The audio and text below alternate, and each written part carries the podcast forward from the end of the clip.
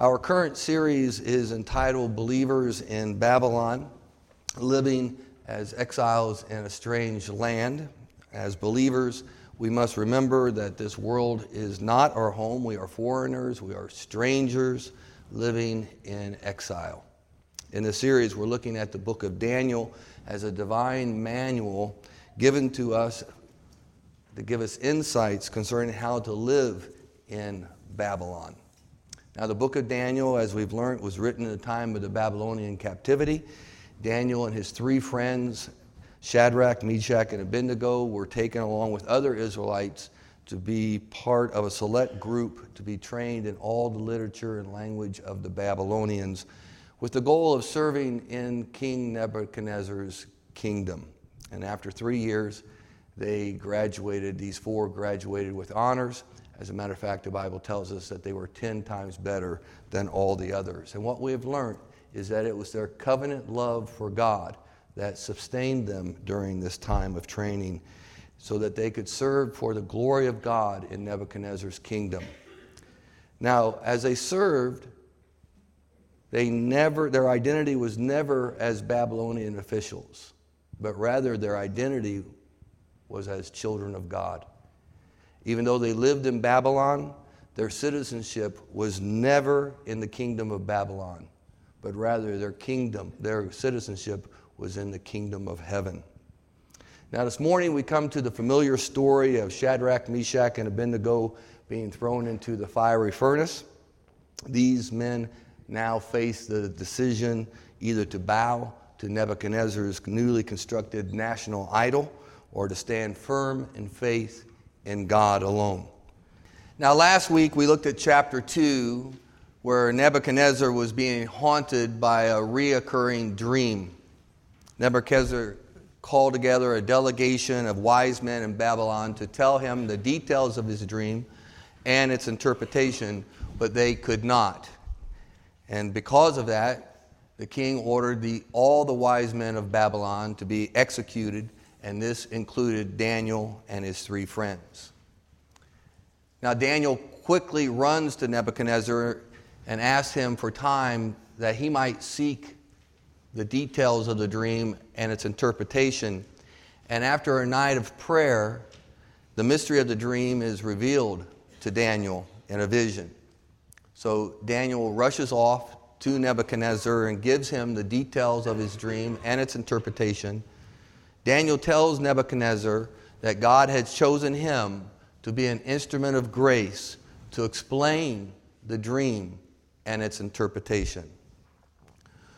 Daniel explains that Nebuchadnezzar saw a great single statue, and it was large, extraordinary, remarkable, and awesome in appearance. The head of the statue was made of pure gold, and its chest and arms were made of silver. Its belly and thighs were of, made of bronze, and its legs were made of honor, of iron. And then lastly, the feet, those feet, they were made of partial iron and partial clay. Daniel here reveals the mystery of the great statue, and he begins to tell Nebuchadnezzar that the Babylonian, Empire is the head of gold. He continues and tells the king that after him will rise another kingdom, the kingdom of silver, which is the Persian Empire. Then there will be a third kingdom, the kingdom of bronze, that will rule over the earth. This is the Greek Empire. The fourth kingdom is the kingdom of iron, the Roman Empire. And then we come to the divided nations in the feet made partially of iron and partial of clay. These divided nations are the nations of the world since the death and resurrection of our Lord Jesus Christ. Now, as Nebuchadnezzar continued to look upon this great statue, the scene changes to a stone that is cut out of the mountain without hands, and it strikes like a meteor out of heaven and crushes the feet of iron and clay, causing the statue to crumble into a pile of rubble. The wind blows, and the, all the dust particles away, and we see that no trace of the statue is found. But the stone, that stone that struck the statue, we see that it becomes a great mountain and fills the earth. Clearly, this is the establishment of the kingdom of Christ at his second coming, when the earth will pass away and the Lord will create a new heaven and new earth. Amen? Amen.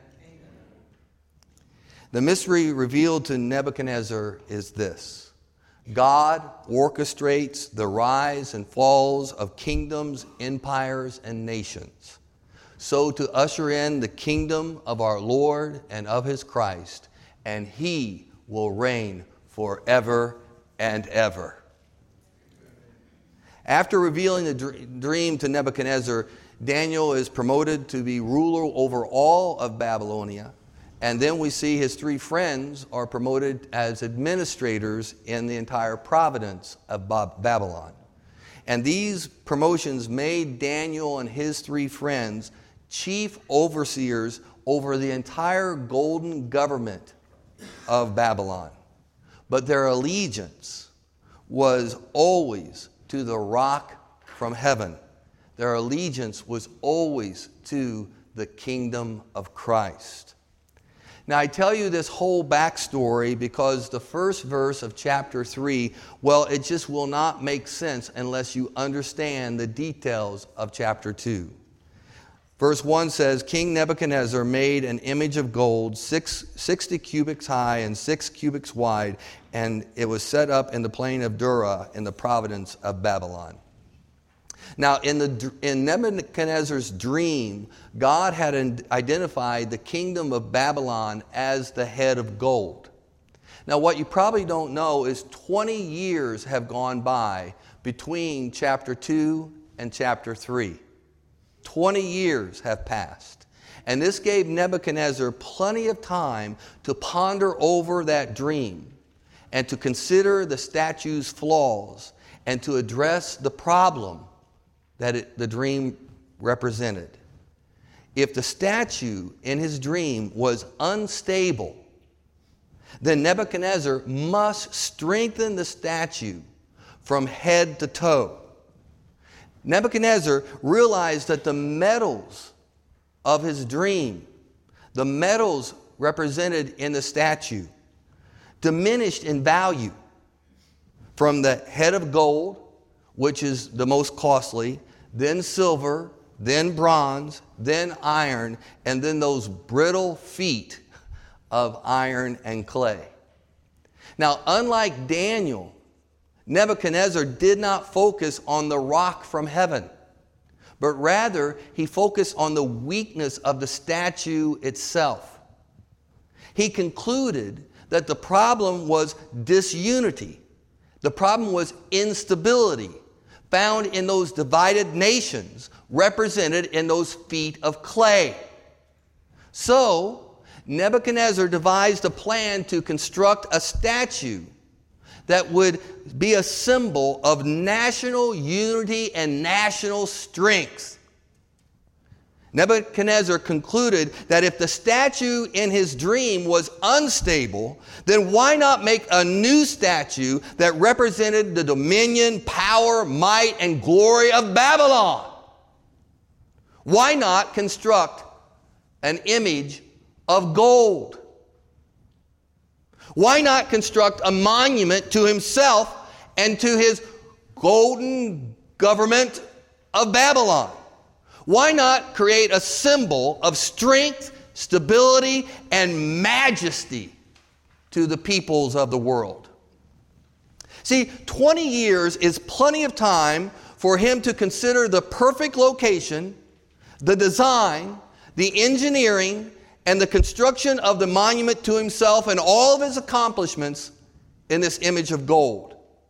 And even though the Bible doesn't give us details of Nebuchadnezzar's image of gold, we can assume, based upon his immense pride, which we'll learn about next week, that this image of gold could have resembled a statue of Nebuchadnezzar, which he had seen in his dream. The image of gold is described as being 90 feet tall and 9 feet at its base. And these dimensions could represent the scale that's used to construct a statue in the shape of a human. Although Nebuchadnezzar had vast wealth, the, the, the image probably wasn't solid gold.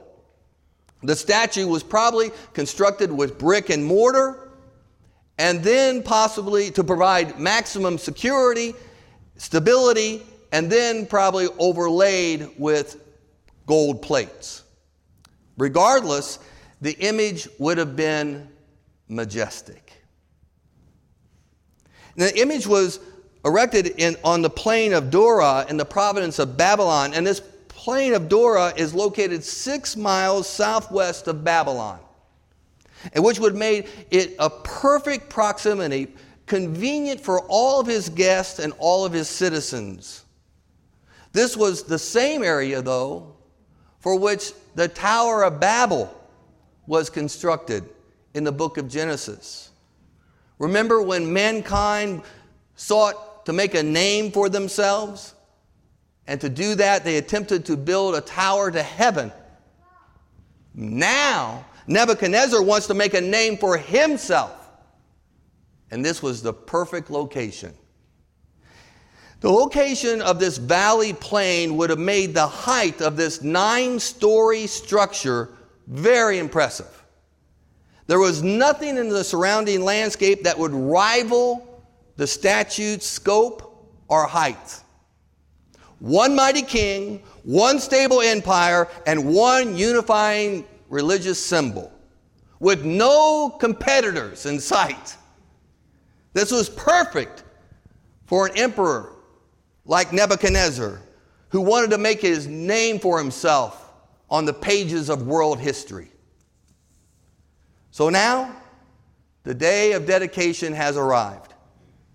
And Nebuchadnezzar calls for all the people to come, most specifically, seven classifications of his government officials are to come to the dedication.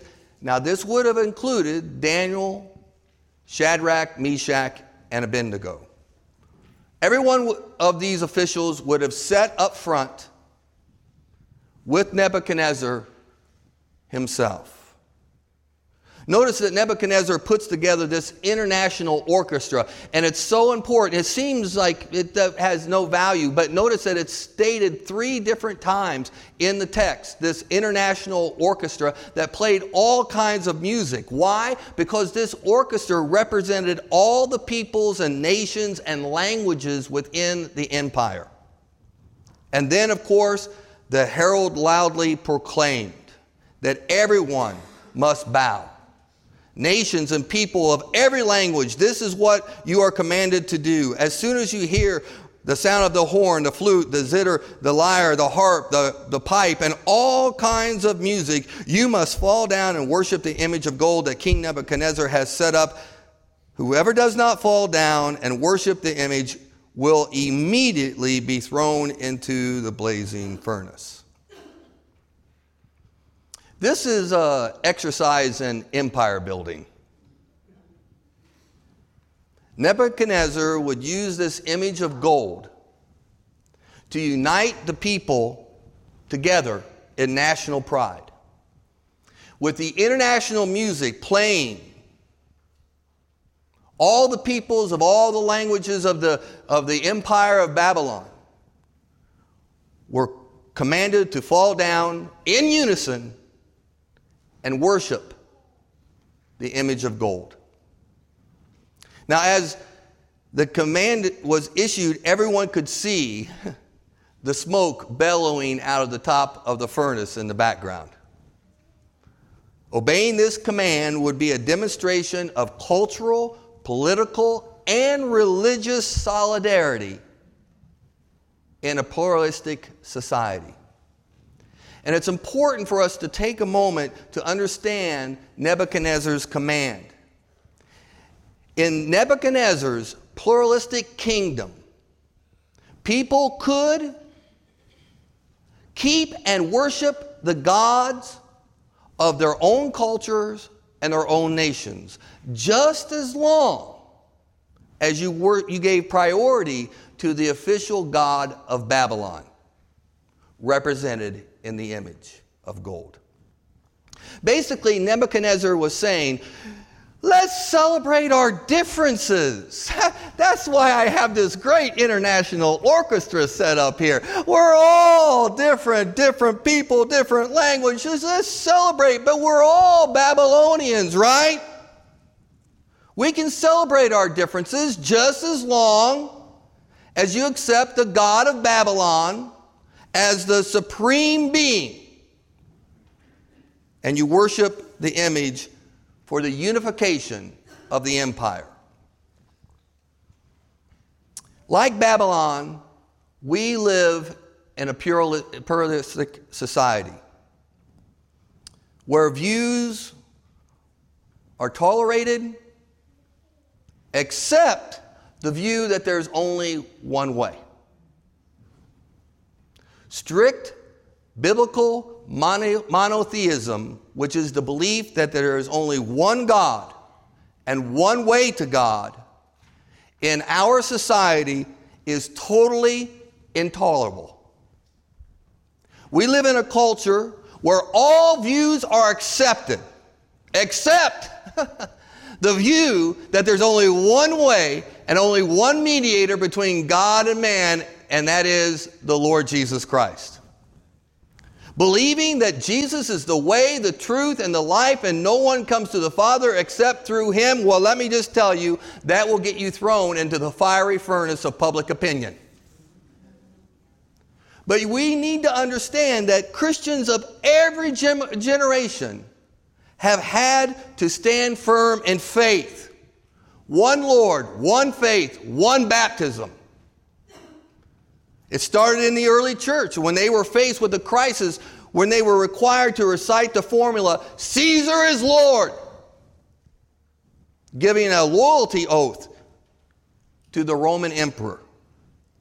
Many Christians chose to die rather to utter that loyalty oath. The words Jesus is Lord was on their lips as they were fed to the lions. Today, Christians living in communist regimes and areas dominated by ISIS are demanded to take a loyalty oath or be put to death. My point is, is that Nebuchadnezzar's command wasn't new, and it's not new today. But as we live in exile here, Christians must stand firm in faith, declaring Jesus is Lord. Only Jesus is Lord. Amen? Now, it was at this time that some astrologers came forward and denounced the Jews. These astrologers, well, they owed their life to Daniel, Shadrach, Meshach, and Abednego because Daniel gave the interpretation of the dream and stopped the execution that was ordered against them. But it, it's clear that these astrologers wanted these Jews executed. It's clear that they had a deep seated resentment against Daniel and his three friends. You see, Nebuchadnezzar had given them the highest positions in his golden government. And these astrologers, well, they're jealous. They're envious that these outsiders, these Jews, had been given authority over the affairs of Babylon, and it's been for 20 long years. And now was their window of opportunity. Notice they came forward and denounced the Jews. Now, these astrologers were religious professionals. They would have been familiar with the Ten Commandments. They would have understood the second commandment that reads, You shall not make for yourself an image in the form of anything in heaven above or on earth beneath or in the waters below. You shall not bow down to them or worship them, thus says the Lord.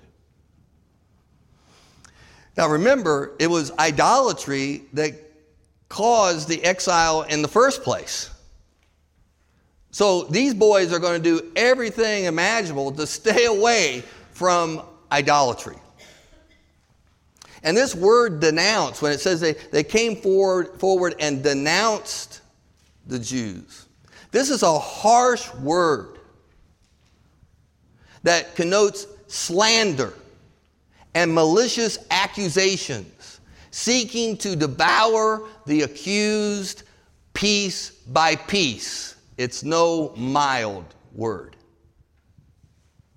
The point is, is that these astrologers, well, they were out for blood.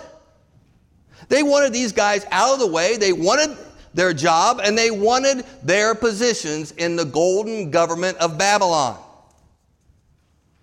Now, maybe you've seen pictures like this in Sunday school that shows Shadrach, Meshach, and Abednego standing up in the midst of the bowing Babylonians. But it probably wasn't like that. Shadrach, Meshach, and Abednego probably didn't even attend the ceremony. The text tells us that they had to be summoned, that they had to be brought. And as I mentioned earlier, all the dignitaries would have been in the front row seats, VIPs.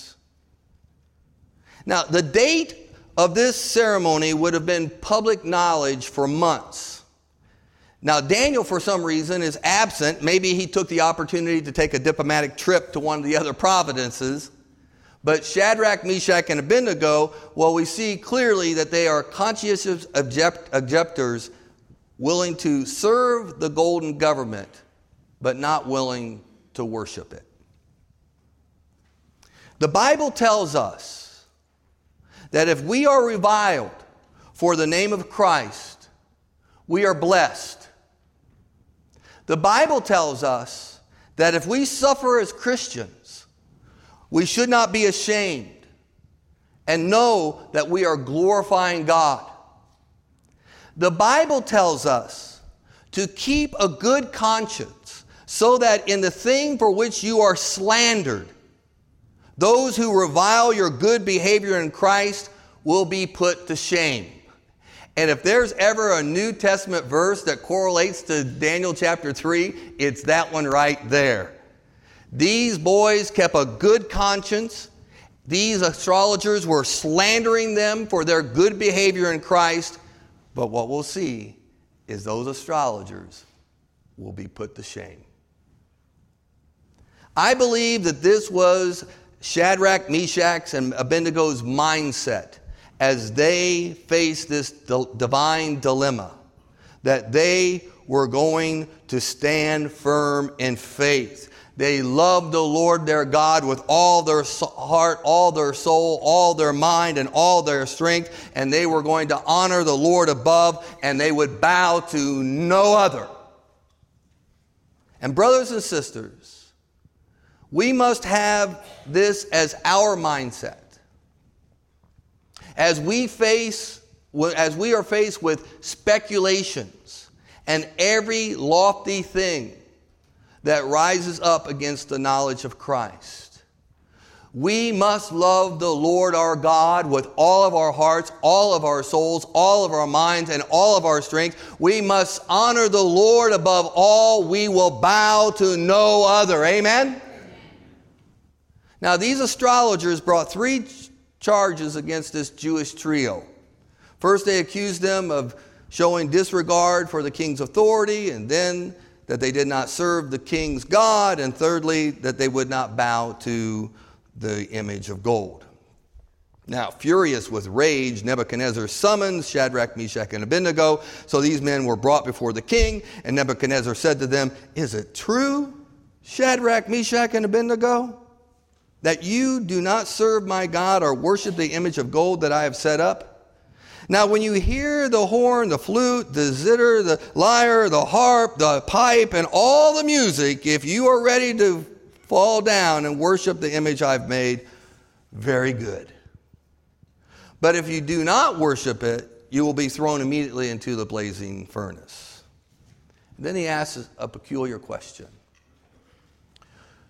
Then what God is able to rescue you from my hand? It seems that Nebuchadnezzar has given them an opportunity to obey. The text even tells us that his attitude changes in just a moment when they refuse. So it seems that he has a sensible attitude towards them right now, and he wants to give them opportunity to obey. And, you know, these guys have been great leaders for the last 20 years. I definitely don't want to lose them off the payroll. So the command was to worship the image, therefore, showing allegiance to serve Nebuchadnezzar's gods. And notice that Nebuchadnezzar restates the command in full as it was issued earlier.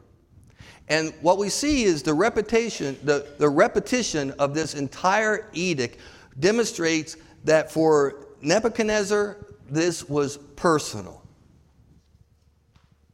Bowing or not bowing was not some abstract act, this was personal. Now remember, Nebuchadnezzar is quite happy for the gods to rule heaven. But make no mistake, he was the ruler of the world, and he will be worshiped on earth. Now, since he was the ruler of the, of the, of the world, he asked, What God is going to rescue you from my hand? Basically, just saying, Turn or burn. Your decision, boys. So Shadrach, Meshach, and Abednego replied to him, King Nebuchadnezzar, we do not need to defend ourselves before you on this matter. If we are thrown into the blazing furnace, the God we serve is able to deliver us from it and will deliver us from your majesty's hand. But even if he does not, we want you to know, your majesty, that we will not serve your gods or worship the image that you have set up. As we learned in chapter one, these boys have said yes to so many things while they are seeking the welfare of the city, seeking the welfare of Babylon.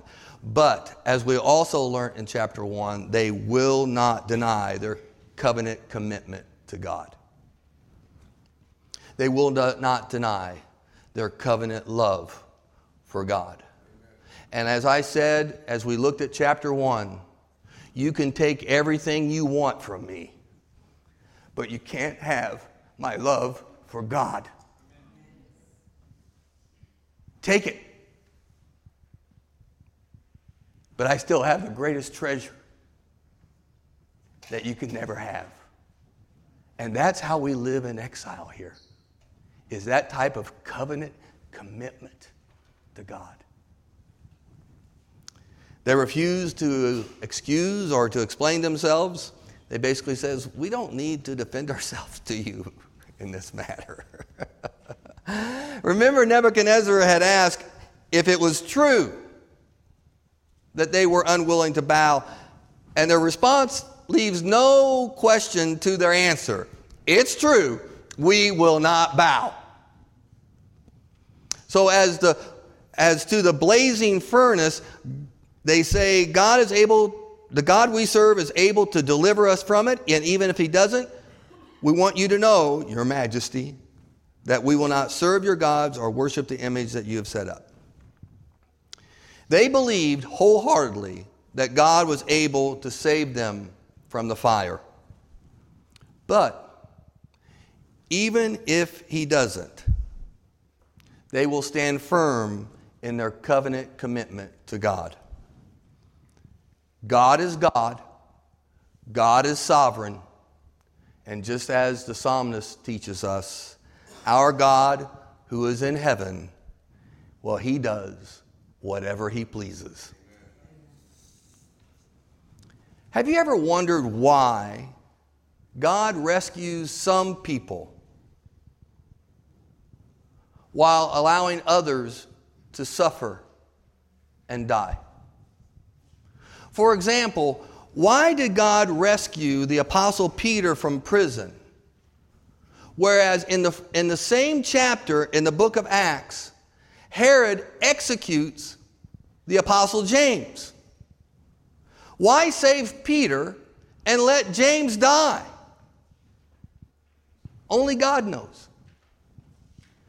Have you ever noticed that in Hebrews chapter 11, the, the, the, chapter recognizing the heroes of the faith, at the end of that chapter, that there's a list of those who have experienced all types of miracles and deliverances, two of which occurred in the book of Daniel. While another list is given of those who experienced all types of suffering, torture, and death. And what's interesting is at the very end of that chapter and the first verse of chapter 12, both groups, those who have experienced miracles and those who have suffered death, both groups are, are commended for their faith, and both groups are part of the great cloud of witnesses. What's the point? The point is, is that the unifying characteristic of both groups, those who experience miracles and those who experience death, is that they stand firm in faith in God.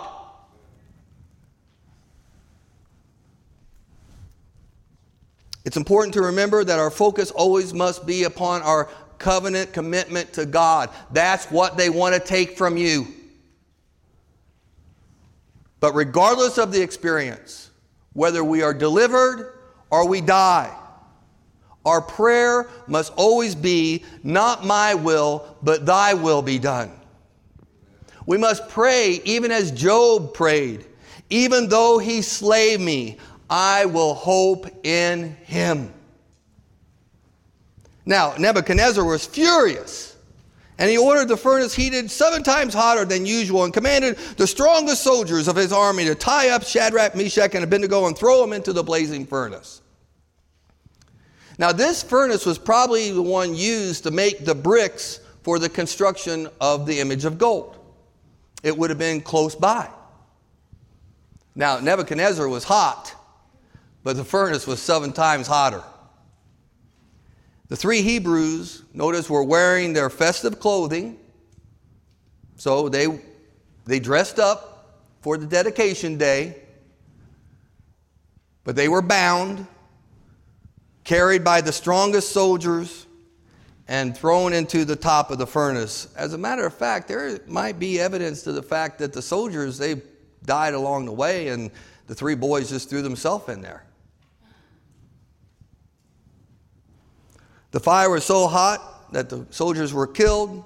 Nebuchadnezzar, he takes his seat at the bottom of the furnace for the public viewing of the burning. This would be an opening used to fuel the furnace and to give an abundance of air for combustion. And then Nebuchadnezzar leaps to his feet in amazement and asks his advisors, Weren't there three men that we tied up and threw into the fire? And they replied, Certainly, Your Majesty. He says, Well, look, I see four walking around in the fire, unbound, unharmed, and the fourth looks like a son of the gods. Instead of being bound, they were free.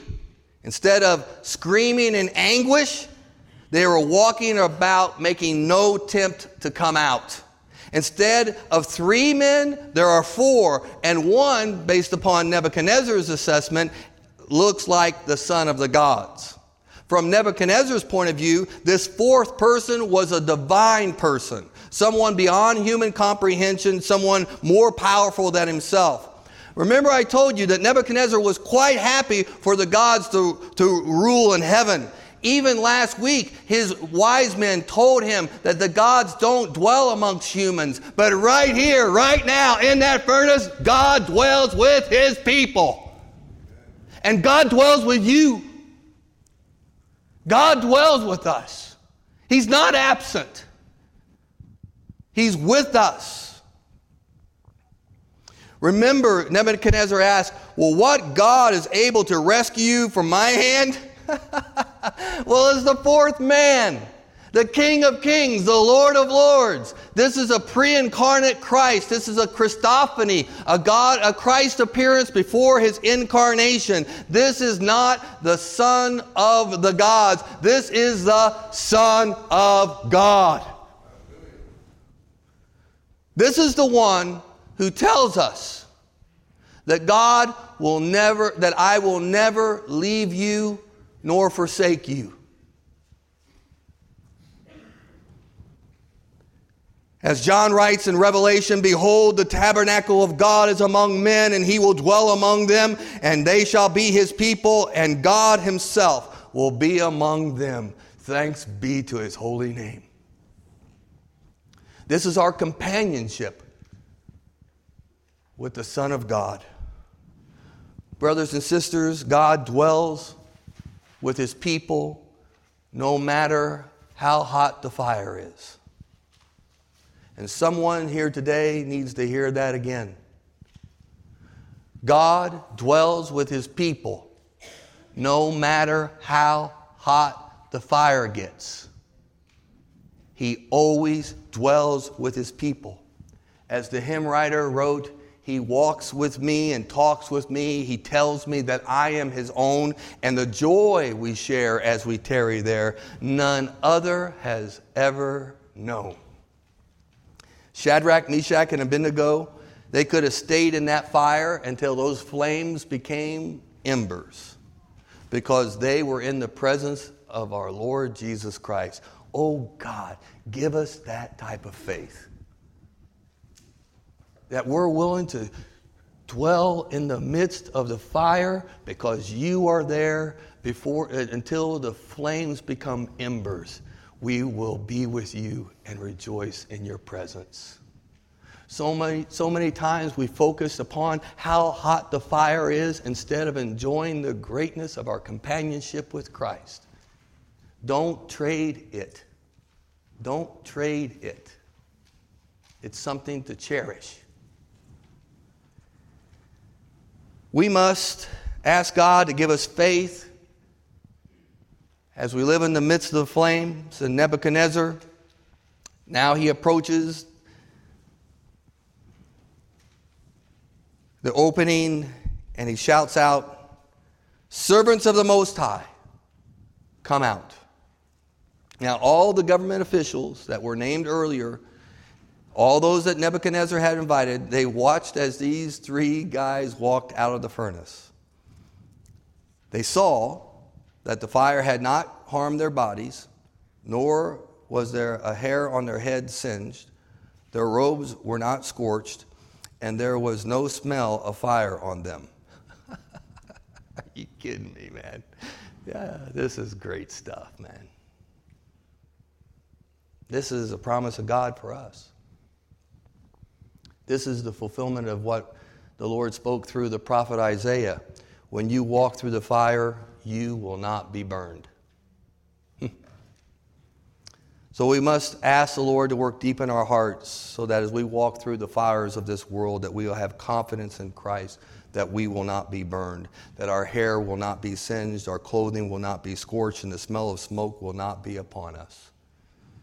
Nebuchadnezzar says, Praise be to God, the God of Shadrach, Meshach, and Abednego, who has set his angel to rescue his servants they trusted in him and defied the king's command and were willing to give up their lives rather than serve or worship any God except their own God. Therefore, I decree that that the people of any nation or language who say anything against the God of Shadrach, Meshach, and Abednego be cut into pieces and their houses be t- turned into piles of rubble, rubble, for there is no other God that can save in this way. Look who's bowing now. Look who is supreme now. Now, I don't think that Shadrach, Meshach, and Abednego were really relished Nebuchadnezzar's pronouncement of judgment that those who don't that say anything against their God would be torn limb from limb and their houses made into rubble. I, I don't think that they really relished in that fact, but I'm sure that they welcomed what Nebuchadnezzar said otherwise. Uh, he states it perfectly. They trusted in him and defied the king's command and were willing to give up their lives rather than serve or worship any God except his own God. He got it. They stood firm in faith. And then the king promoted Shadrach, Meshach, and Abednego in the province of Babylon. Yes, Jesus' promises is true. Seek first his kingdom and his righteousness, and all these things will be added unto you. As we close this morning, really want to look at chapter 3 and the insights that it gives us for living like exiles in a strange land. This is the whole thing that brought me to Daniel in the first place. And so I think it's important for us to really capture these week by week. First of all, we see from chapter 3 that Christians must stand firm in faith, declaring that Jesus is Lord. Only Jesus is Lord. Even though we live in a pluralistic society, even though we might be cast into the fiery flames of public opinion, we must stand firm in faith, declaring Jesus is Lord. Second, we must seek the Holy Spirit to give us faith to confront speculations and every lofty thing that rises up against the knowledge of God. There are so many speculations, so many people think they're smarter than God, and we must seek the Holy Spirit to give us faith to speak to those things. Our focus must always be on our covenant commitment to God, regardless of our circumstances that surround us. Our covenant commitment to God must be number one. You can take anything, but you can't take that. As Jesus taught us, if you love me, you will keep my commandments. And then, fourthly, we must ask God to give us the faith to stand firm in the midst of the flame, no matter how hot it gets, and to enjoy His presence. Enjoy His presence. Some of you might know that I'm a Johnny Cash fan. In 1969, Johnny recorded the classic, the country classic, The Fourth Man. I remember listening to this song as my parents played Johnny's Holy Land album on that big, big stereo piece of furniture that we had in our living room. This song, The Fourth Man, describes Daniel chapter 3. And the chorus goes like this They wouldn't bend, they held unto the will of God, so we are told.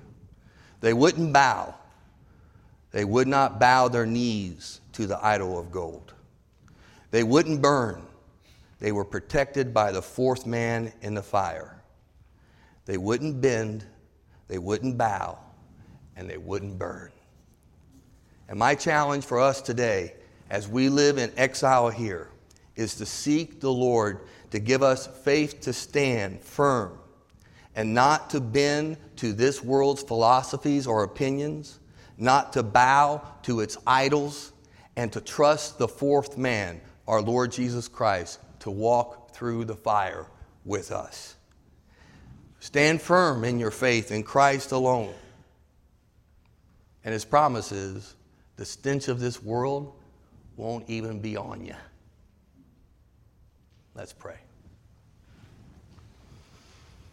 Oh Lord our God, we come to you today thanking you for this story of Daniel chapter 3, a familiar story to many, but important for us to review again.